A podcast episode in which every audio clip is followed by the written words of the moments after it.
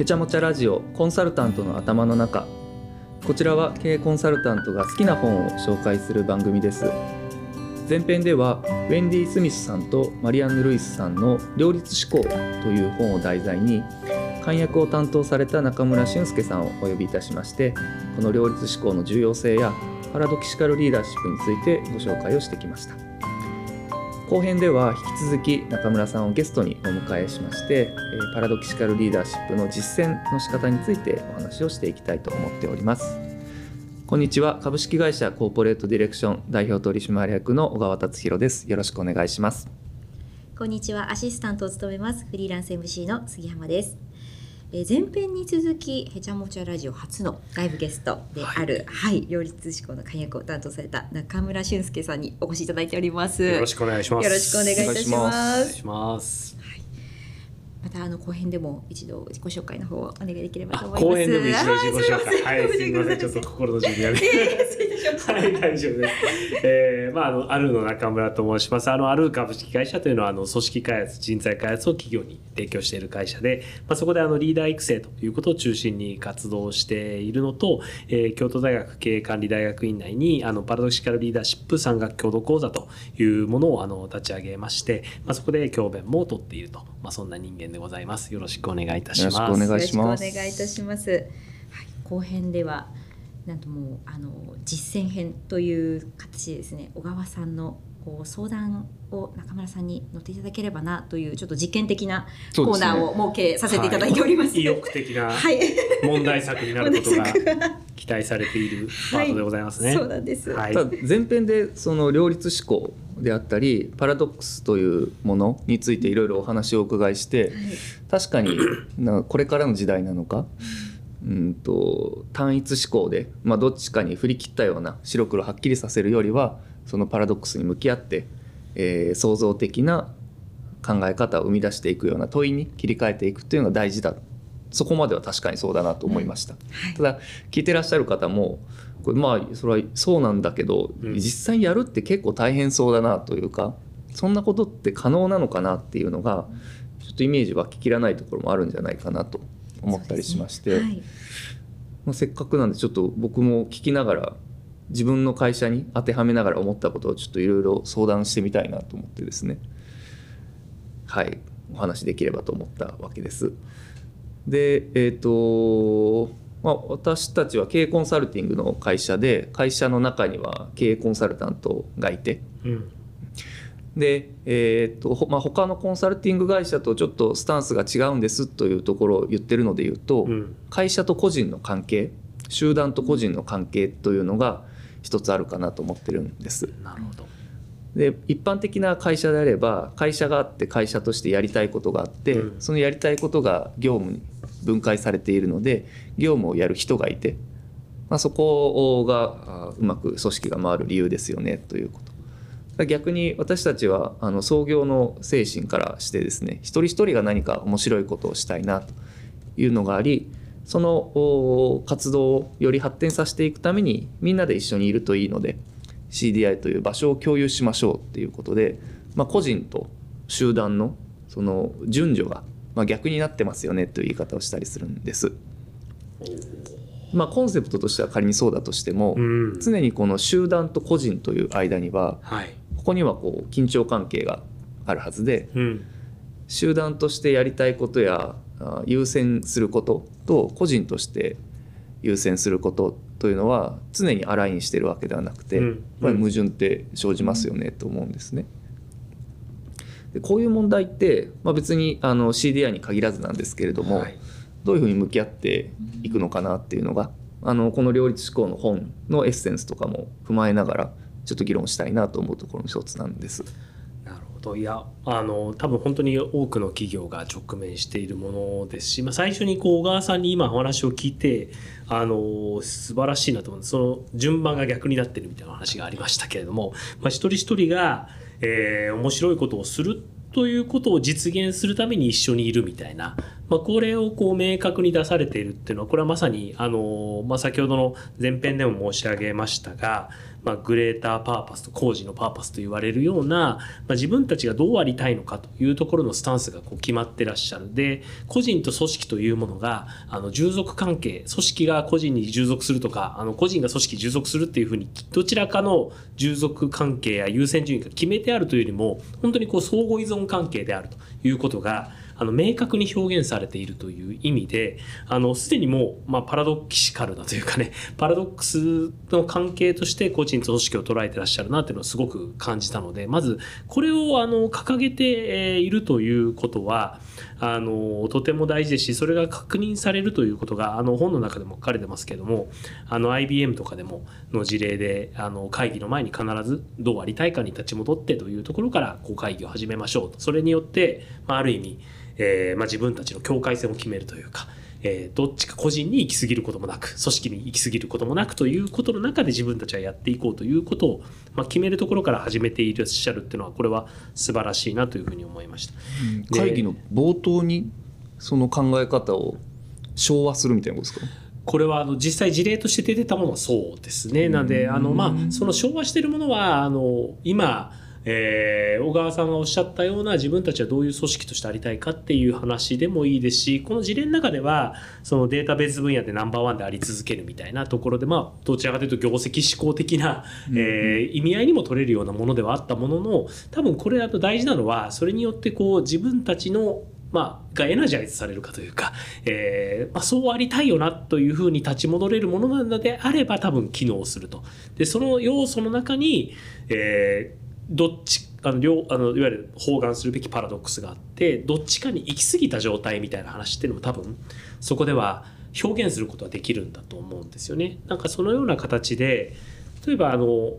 一つ多分こういう制度をやれば終わるとかっていう話ではないので、えー、まああの実際自分たちがどうありたいかという、まあ、ハイドリームと言われるようなその工事のパーパスは多分表現されている。で逆に、えー、この中で第9章とかですねポラリティマップというものが出てくるんですけどもそれの考え方を援用するとすれば、えーと、奥底にある恐れという、えー、先ほどの個人と組織が従属関係というものが明確になっていない場合、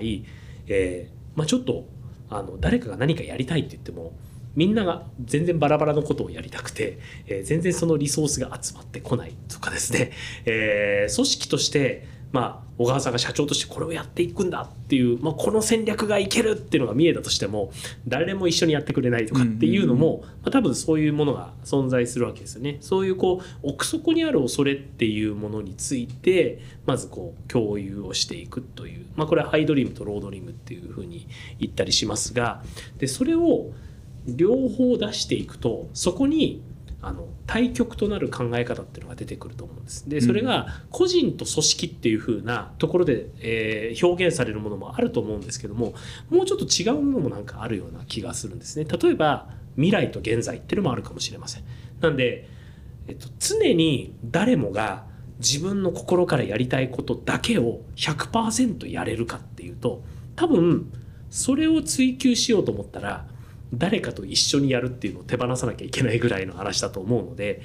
今自分の状態の中で100%じゃないけど何パーセントぐらいはやりたいことがやれてるかだとか今でなく、えーと、半年後とかそういった、まあ、現在と未来いう中で、えー、どこかでこう解消していけばいい話かもしれない。なので人によっては今あの現在未来問題として、えーと、捉えることもできるかもしれないですし、えー、何かその、まあ、配分の話として捉えることもできるかもしれませんし個人と組織という話で言っても多分そこであの表出しているジレンマの裏側にあるパラドックスっていうのは多分いろんなパターンがあってそういったものを今自分は何のパラドックスに向き合ってるんだろうかということを、えー、考えた上でえー、それが相互依存関係にあるという例えばあの現在と未来という話もやっぱり現在の延長線延長が未来にあるわけなんでじゃあ今ピンときてない仕事があったとしてもそれが今自分にとってどういうつながりがその未来とどうつながってるんだみたいなことを自分で考えることによってあ今やっぱりこの現在でも良いと思えるかもしれないみたいなこういうこうあのそれそれぞれ個人が自分のパラドックスとして扱っていくみたいなことができていくともしかしたらあのつどつどやるあの、うん。方向性っていうのが何か見出せるものっていうのはあるかもしれなくて多分会社としてのこの制度でやったら確実に全部できますみたいな話にはならない、えーそこで会社としてそのグレーターパーパスを共有しつつもその奥底にある恐れと、えー望奥底にある恐れを少しでも軽減しながら望みたいものを大きく近づけるために自分たちは今直面しているこのジレンマ、えー難しさっていうのは一体どんなパラドックスを、えーまあ、捉えてるものなのか。でそれが相互依存にあるとした時に、えーそれを両方両立するやり方ってどんなやり方があるんだろうかっていう問いをなんか組織として共有していくみたいなものっていうのはなんかすごく大事なのかなというふうには思いましたね。今お伺いしながら気づいたことというか理解したことで言うと組織が向き合っているパラドックスというのとその中のメンバー個人が向き合っているパラドックスっていうのはある種こうなんていうかな入り子の関係というか、はい。同じフラクタルな構造になっているケースが多分多いんだろうなと思い、さっきの組織が向き合っている短期と中長期っていう時間軸の差っていうのは個人も多分同じパラドックスを抱えてるはずで、うん例えば今は会社としてちゃんと成長しないと売り上げを伸ばさないといけなはい。いタイミングだとか、うんうん。利益を確保しないといけないタイミングだというのになった時に個人としてはいやだ自分はやりたいことがあるんです。でも我慢して今の活動をちょっとやらないといけないって話になる、これは個人が中長期の話と短期の話のパラドックスに陥ってるというか向き合ってる状態だと思うんですけど、これをじゃあ会社の方からいや今は我慢してね我慢したら後でできるようになるから我慢してねっていうとさっきのこの短期と中長期が相互依存の関係にあるというよりはうん今我慢してねうん後で喜べるからっていうコミュニケーションになるとこれはなんかそのパラドックスをクリエイティブに超えてるわけじゃない気がしていてあおっしゃる通りですね。うんすると逆にどういう会話ができていればその個人の中でもそのパラドックスをちゃんと消化して前に進めるのかなっていうのがちょっと具体の景色でいうとどういう感じなのかなっていうのが次ちょっと興味湧いたところなんですけど、うんうんうんでも今みたいな会話がなされていることっていうのはまず大事かなっていう気がするんですよね。だから先ほどのこのこういう組織にしていきたいっていう時にやっぱり人間なんで、えー、と今でもやりたいことをやらせてもらってないっていう状況になるとどうしてもやっぱりその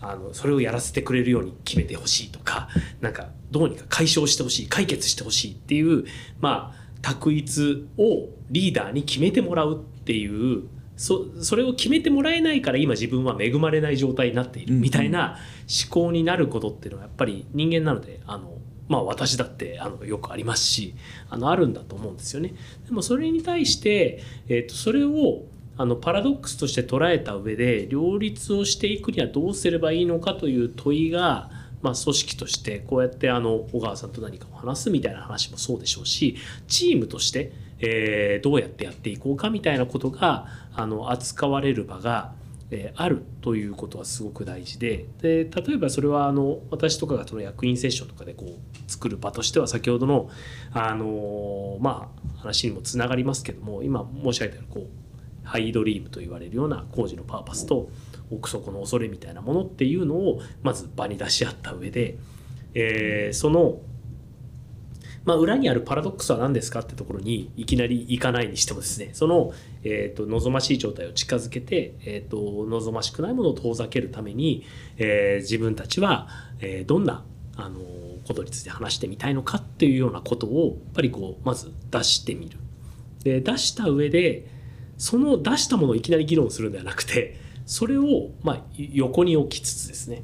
これを自分たちが創造的な会を、えー作っていったり発展的なものとして扱っていくためにどんな場を作りたいかみたいなことに対してえーちょっとメタな会話をしてみるというか、でうん。そこに対して、まあ、場のルールもそうですし自分はどうありたいか。自分が場に対してする約束みたいな、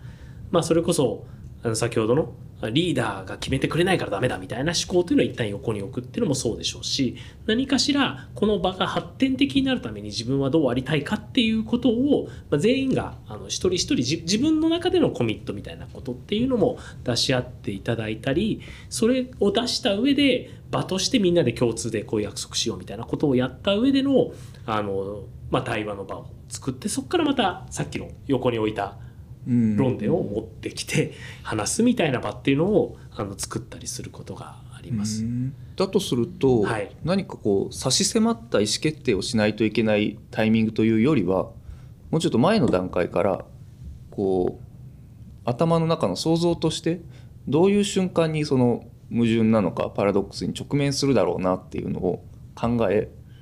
まあ、そういう時にどうするかっていうある種こうシミュレーションみたいな会話を関係者の中でしておくのが大事っていうことになるおっしゃる通りかもしれませんね。あの体幹トレーニングみたいなものかもしれません、両立、まあ、綱渡りができる体幹を鍛えるためにやっぱりそういったものを考えておく場っていうのがあった時に、えーと、実際差し迫った決断をとはいえ経営者しなきゃいけない時もあるのでその時の意味合いというのが伝わりやすくなるかどうかって話だと思うんですよ。あの、あの人は何も考えずにいつも利益重視で意思決定するよねとか、そういった話でなく、そういった葛藤というものにしっかり向き合うという日々がある中で、えっ、と、よっぽどこれは止血しなきゃいけないという意思決定だったんだろうなとか、苦渋の選択であったんだろうなというようなことがあの組織として共有できるっていうのはやっぱりそういった文脈が共有されてるかどうかっていう話なのかなっていう気がします。そっかそっかそっか、はい、そうするとその工事のゴールっていうんですかねというものは本来的にはどこかに常にこうパラドックスが含まれてるものなんだよねっていうことなんですかね。あの基本的にはそれが前提となっていますね。うん、遠くを眺めれば眺めるとあのこれ前提としてやっぱりこう現実はパラドキシカルというかそんなに綺麗なあの矛盾のない世界っていうのは存在しないと。あのなんで、えー、もう矛盾があることがこの世界のありようなんだっていう前提があるのでこの現実において遠くを見てこういうことにしていきたいというのを掲げたらそこには必ず矛盾するものというのが包含されているというあの前提があるかもしれません。なるほどな。確かにそうだなと思っていて僕自身があの経営コンサルティングという事業について考える時にそこはかなり、うん、パラドックスが含まれてるなと思っていてですね。経営っていうものっていうのを考えた時に何かこう利益を増やすだとか時価総額を増やしましょうだとか、まあ、そういうこう一つの物差しの上にいろんな企業がまあ比較されるっていう状態があるよね。でその方法論だったり、まあ、コンセプトを開発をして売っているっていうのはコンサルタントの役割の一つなのかもしれないと思うんです。一方で、企業って一社一社まるで違うし、経営者の方々も全く違っていて、そういうこう個性というのを発揮したものがその差別化の要因になり、それが利益の源泉になるっていうことなんですね。これ逆に言うと1個の物差しに乗ることを拒否してる姿勢なんです。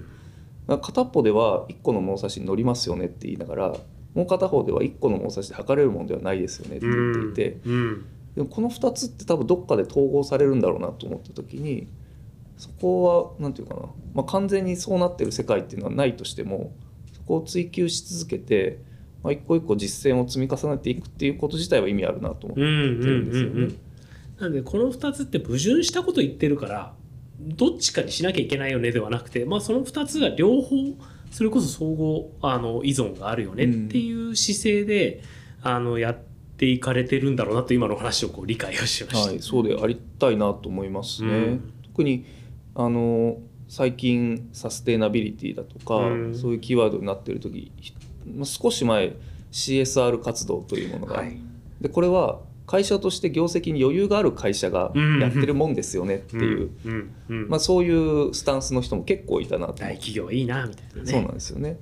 でこれはその CSR やってるから業績いいんじゃなくて、うん、業績いいから CSR のお財布の余裕があるんじゃないっていう議論になるんですね、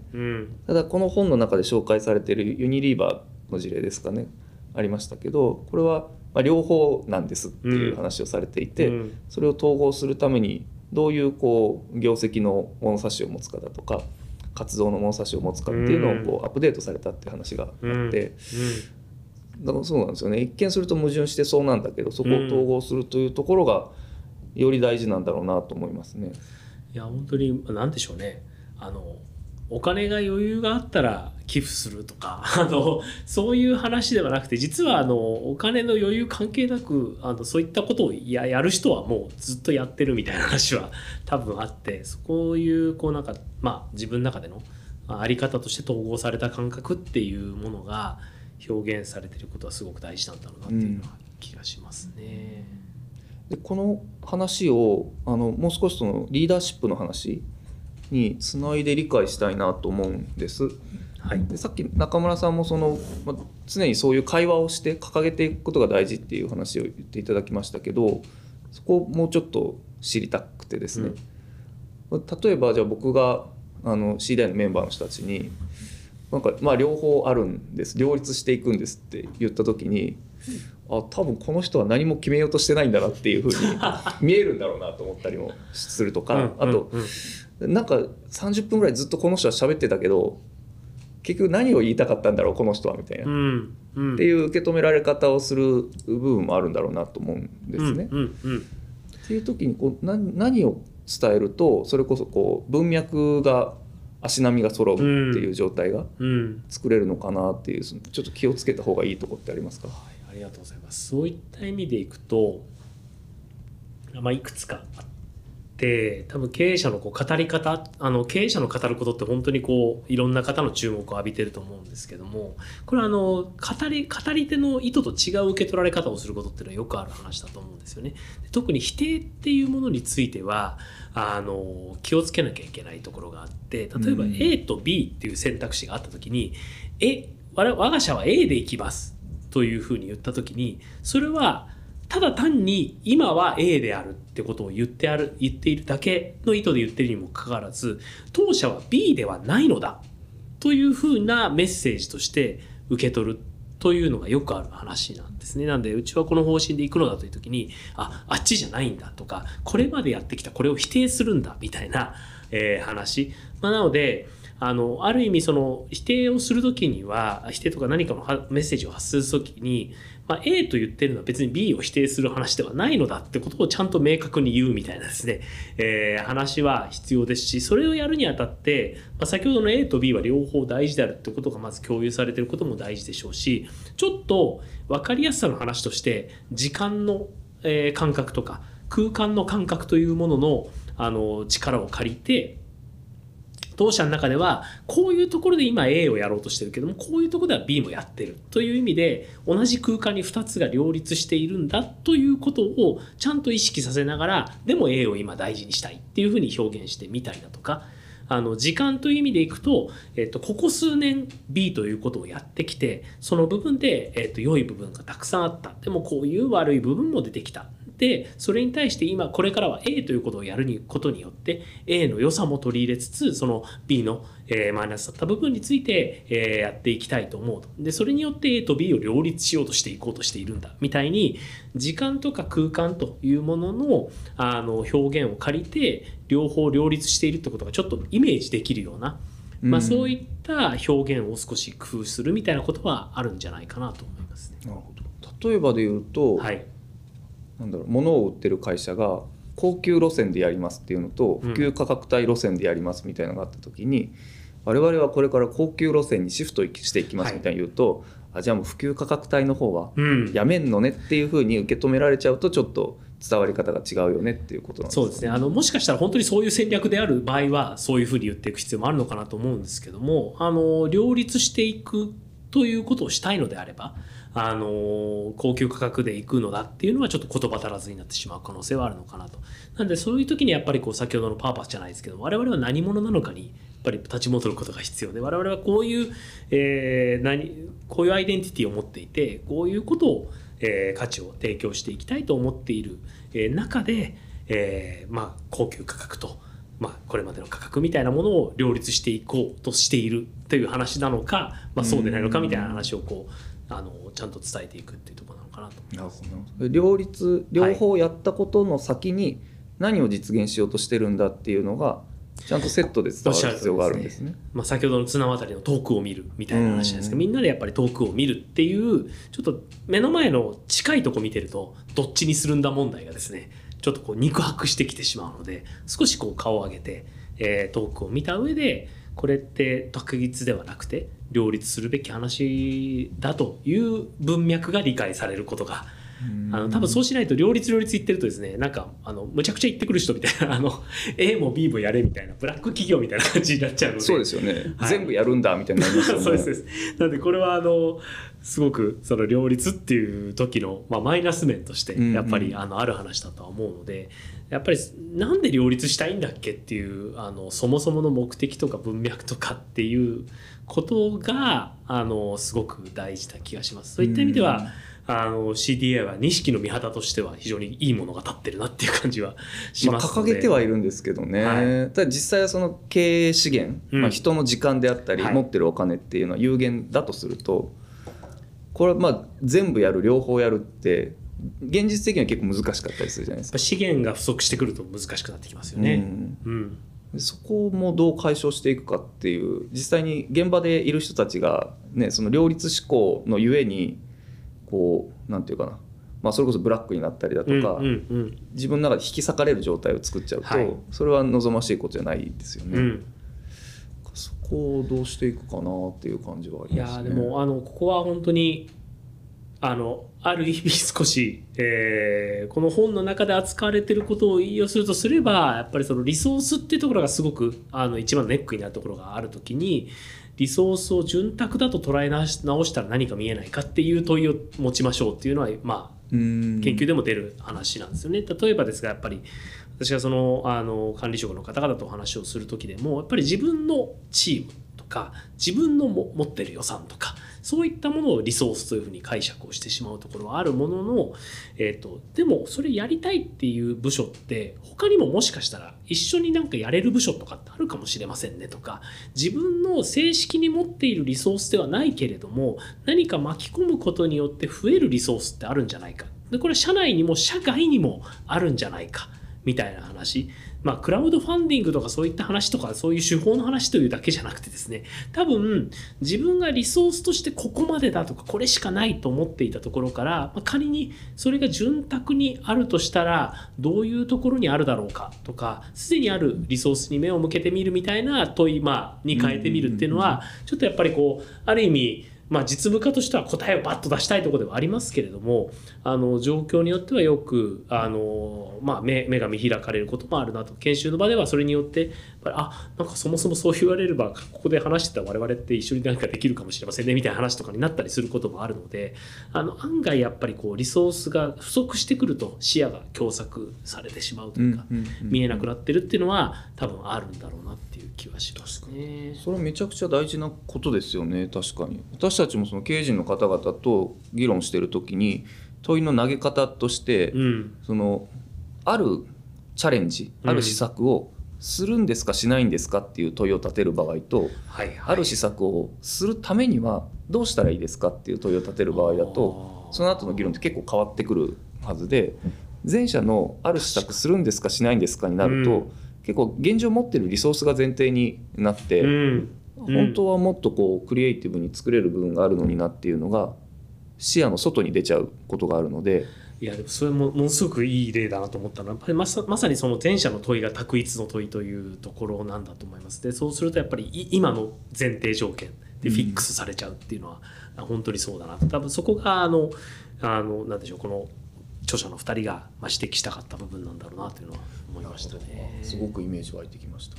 ちなちなみにあれですよね。僕あのアルーの社長の落合さんもはい。何度かお話ししたことあるんですけどどっちかっていうとその両立思考的なタイプの方ですよねそうですね。あの、なんで、まあ、うちの会社もいろいろもがきながら、あ の葛藤にまみれながらやってるところではありますし、うんまあ、実際やっぱりこう、これにあの、あったのは、パラドキクス研究というものがあるっていう風なところから始まったというよりは、落合との対話の中で、あの、経営は矛盾の両立だっていうところにたどり着いて、あ、実は経営学でもそういうのやってるらしいというような順番でもあったので、うんまあ、彼自身はそういったところをやっぱりすごく持っている。で、あのただ本当に、まあ、ある意味私はあの、まあ、彼と話していて感じるところでいけばやっぱり経営者っていうものの見ている視野の広さとか、まあ、持っている自分自身がリソースと感じている範囲というものがあって彼からは両立できるよねって思うところがやっぱり自分が視野が狭窄していたりだとかいや自分の力じゃ無理でしょそれって思ってるところでいくといやいやどっちか決めてくれないと無理ですよっていう対話はやっぱり恥ずかしながらあるところは起こりますよね。起こります、なのででそれをやっぱりとはいえあの経営者もそのもう落合の方にもう少しみんなにも伝わるようなところまでちょっと落としていく必要もあるかもしれないとかいやそれさすがにさっきのあの無理無理無理両立じゃないですけどもちょっとさすがにそれはみんな潰れちゃいますよみたいなところっていう話もやっぱり起こりうるのでやっぱりそのどこまでも発想として広げるっていうところととはいえその今のあのまあ組織にいる人とか状況っていうのを見ながら、えー、とどういうところまでこの両立という問いは共有してもらえるものなんだろうかとか、えー両立という問いで、まあ、ある意味プラスの方向に働くんだろうかみたいなところは、まあ、見極めが必要な部分ってのはあるんだろうなっていう気はしますね。んそうかじゃあだんだん会社の中でうちの社長が言うことって大体こういう受け止め方をするとうん。これは無理両立ではなくちょうどいい両立としてこれは受け止めればいいんだなとか、はい。まあ、どっちか決めてほしい気持ちにはなるけどこれは両立をクリエイティブうにんしようとしてるんだなという受け止め方がされるようにちゃんとこう日々の文脈作りみたいなところを手間かけるっていうことなんですかね。そうですね。それが大事だなというのをあの我々も道半ばですし本当にこう結構会話で出てくるのはあのこの両立の問い自体をどの人にまで持ってもらおうかみたいなところっていうのはよくなるほど。出ます。やっぱりメンバーでももうここは択一で決めてあげた方がスピードも上がるし効率も上がるし本人の成長感も感じるってところではここは無理して両立を全員にこの問いまで持ってもらう必要はないよねっていうのはやっぱりあってそこをやっぱシンプルにする部分っていうのとでもやっぱりこのポジションの人とかこういう人にはこの両立と一緒に持ってもらいたいよねみたいな、うんうんなんかそこがあの組織づくりの要諦なんじゃないかみたいな会話をか確かに確かに。実際ねパラドックスに向き合うと動きが止まりますもんね。いやおっしゃる通りでやっぱりあの止まりますよ普通に。ですし非常にこうあのストレスもかかりますしあの先ほどの決めてくれっていうプレッシャーはあのメンバーからも出てきますしやっぱりそそれでスタックしてるように見える場面っていうのはあの出てきちゃうところはありますよね。はい、確かに確かに僕もあの CDI のメンバーの人たちからのフィードバックで、えっと、何言ってるかわからないとあのものを決めないっていうのが とかああるんですよ。あ一一部の声何考えてるかわからないと結構言われるんですね。でまあそれは別にうん。なんかいやそういう側面もあるので気をつけなきゃなと思うんですが、うん。同時にだってそういうもんだもんとも思っているしっていう。うん。うんまあ、なんで本当にそういった意味ではさっきの綱渡りの話のこうちょっと体のバランスを取るところであえてどっちかにバランスを取ってみるみたいな話というのをあの時々使っあえて使ってみるみたいなことをややられてみるとまたあの違うところも出てくるのかもしれないですね。で僕スラックのアイコンとかやじろべえみたいなのにしといた方がいいのか もしれない常にリマインドしとかないとダメかもしれないキャラクターとしてキャラ付けした方がいいかもしれないわかりやすいかもしれないそうそう設定してあるかもしれません。まあなんであのなんでしょうこの本の中にも出てきますがレゴとかではこの相反するパラドキシカルなバリューみたいなのが11個ぐらい並んでいたりするので、なんか本当にまああの経営としてこの問いは共有しておきたいとかこれは両立したいものなんだっていうところをやっぱコアなものをいくつか共有しておくっていうのはあのすごく大事ですしやっぱりこう最近の研究の中で最新の論文とかでもやっぱり択一も大事なんですよ。なんでこういう場合は択一でこういう場合はパラドックスとして抱えましょうみたいなことの解像度を上げるみたいな研究も出てきてえーいるのでやっぱりこの択一が常にダメっていうトーンでいくとそれはそれで多分あの地獄が始まってしまうのでやっぱりあのなんか両両方うんうん。それこそ択一と両立も両立していくといいのかなっていう。そうですよね、はい。あの前編の冒頭で中村さんがその両立思考をあの引き出しの中の一つとして入れといといいっていう言い方をおっしゃっていて、まあ、それがまさにそういうことなんでしょうね。そう思います。ありがとうございます。小川さんの少しモヤモヤしていたところは今日で吐き出せましたでしょうか？ただもやもやを続けた方がいいよねっていうそういうことですよ話ですよねね。そうですね。そうではいした。そそういうことでした。ありがとうございます。あと今回あの聞いていただいている方に何か最後メッセージのようなものありますか？もしあったらでいいんですけれども。はい。そうですね、まあ、メッセージ、あのまあ、本当に、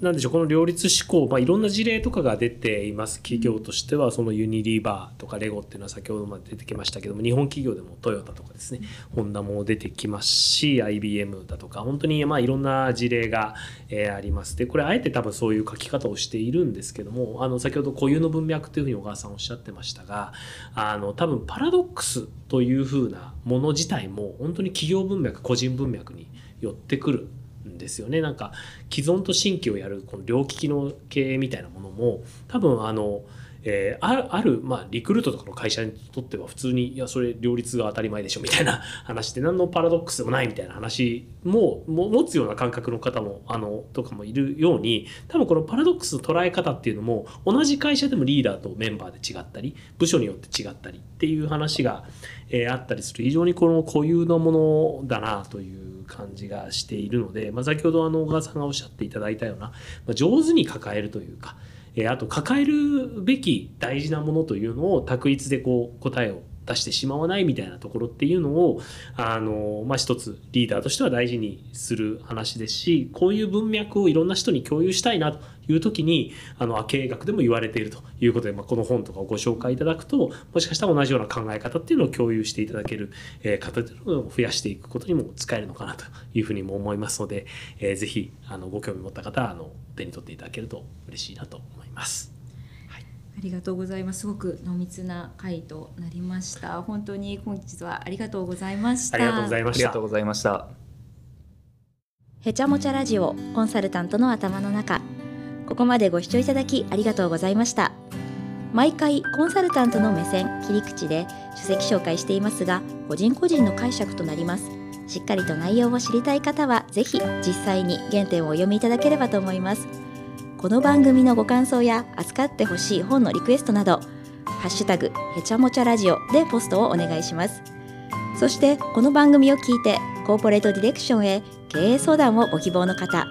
一緒に働いてみたい方はお気軽にご連絡ください。